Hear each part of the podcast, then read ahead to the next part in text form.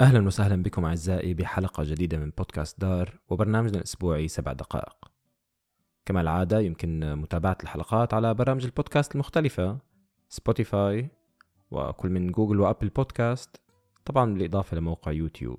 يكفي كتابة بودكاست دار للوصول مباشرة للحلقات.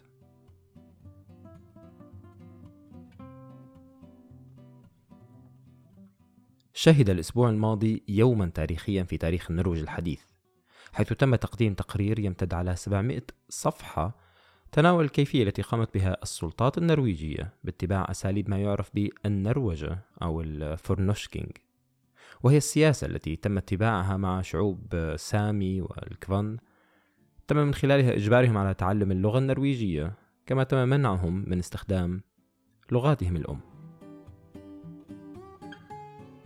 التقرير بدأ العمل فيه منذ عام 2018 وقامت اللجنة المسؤولة بإجراء مقابلات مع 766 شخص ينتمون لهذه الأقليات علما أن السامي هم الشعوب الأصلية في النرويج. بالمقابل يعتبر الكفان آه، واحد من خمس أقليات عرقية في النرويج. ولتوضيح الفرق بين الشعوب الأم والأقليات العرقية فيمكن القول أن الشعوب الأصلية كانت قد تم تسجيل وصولها تاريخيا أولا للبلاد في حين الأقليات العرقية يربطها علاقة تاريخية قوية مع الأرض ولكن هناك من وصل لهذه الأرض قبلهم.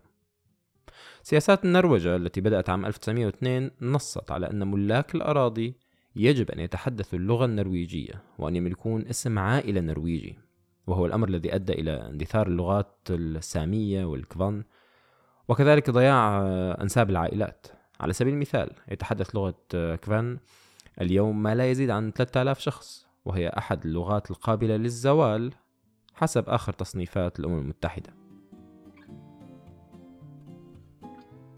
استمر قانون النرويجة حتى يوم إلغائه عام 1965 وقام الملك هارولد بالاعتذار عن سياسات النرويجة بعام 1997 أمام مجلس السامي. علما أنه يتواجد في النرويج اليوم ما يقارب ال 30 ألف شخص سامي وحوالي 15 ألف شخص كفان. لكن هناك الكثير من العائلات والأفراد التي تنتسب للأقلية دون دراية بذلك.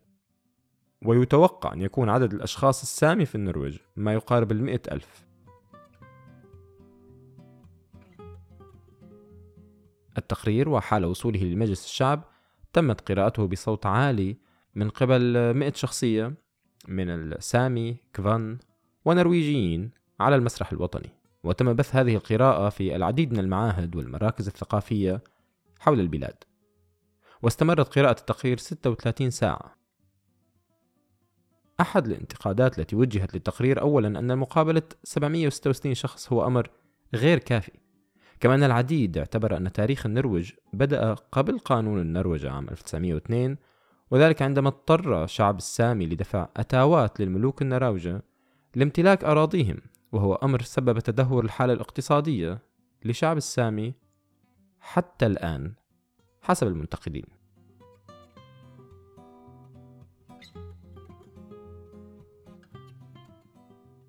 في خبرنا الثاني والأخير لحلقة هذا الأسبوع تم في برغن إلغاء احتفال برايد للأطفال بعد تهديدات وصلت لمنظمي الحفل عبر البريد الإلكتروني. برايد الأطفال هو مناسبة يتم تنظيمها خلال أيام احتفالات شهر الفخر في برغن حيث تجتمع فيه العائلات سواء المثلية أو الغيرية للاحتفال مع أطفالهم. كانت منظمة ريد بارنا هي من تلقت التهديدات كونها هي المنظم للحفل.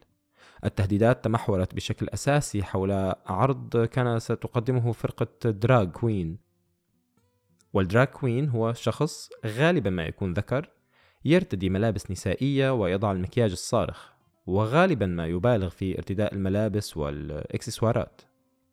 الانتقادات بدأت أولا في التعليقات عبر الفيسبوك حيث انتقد العديد من الأهالي آه، أن يتعرض أطفالهم لأمر كهذا حيث كتب أحد الأهالي لا أقبل أن يتعرض طفلي لعروض من هذا النوع يرتدي فيها العارض القليل من الملابس. المنظمة وبعد التعليقات تلقت تهديدين اضطرت بسببها لإلغاء الحفل لرغبتها بعدم وضع أي طفل بأي خطر. كان هذا كل شيء لحلقة هذا الأسبوع القصيرة نسبيا. كما العادة يمكن قراءة تفاصيل هذه الأخبار بتتبع الروابط الموجودة في وصف الحلقة كانت هذه الحلقة من إعداد أسامة شاهين قراءة وإخراج محدثكم الشهم علواني. لنا لقاء آخر.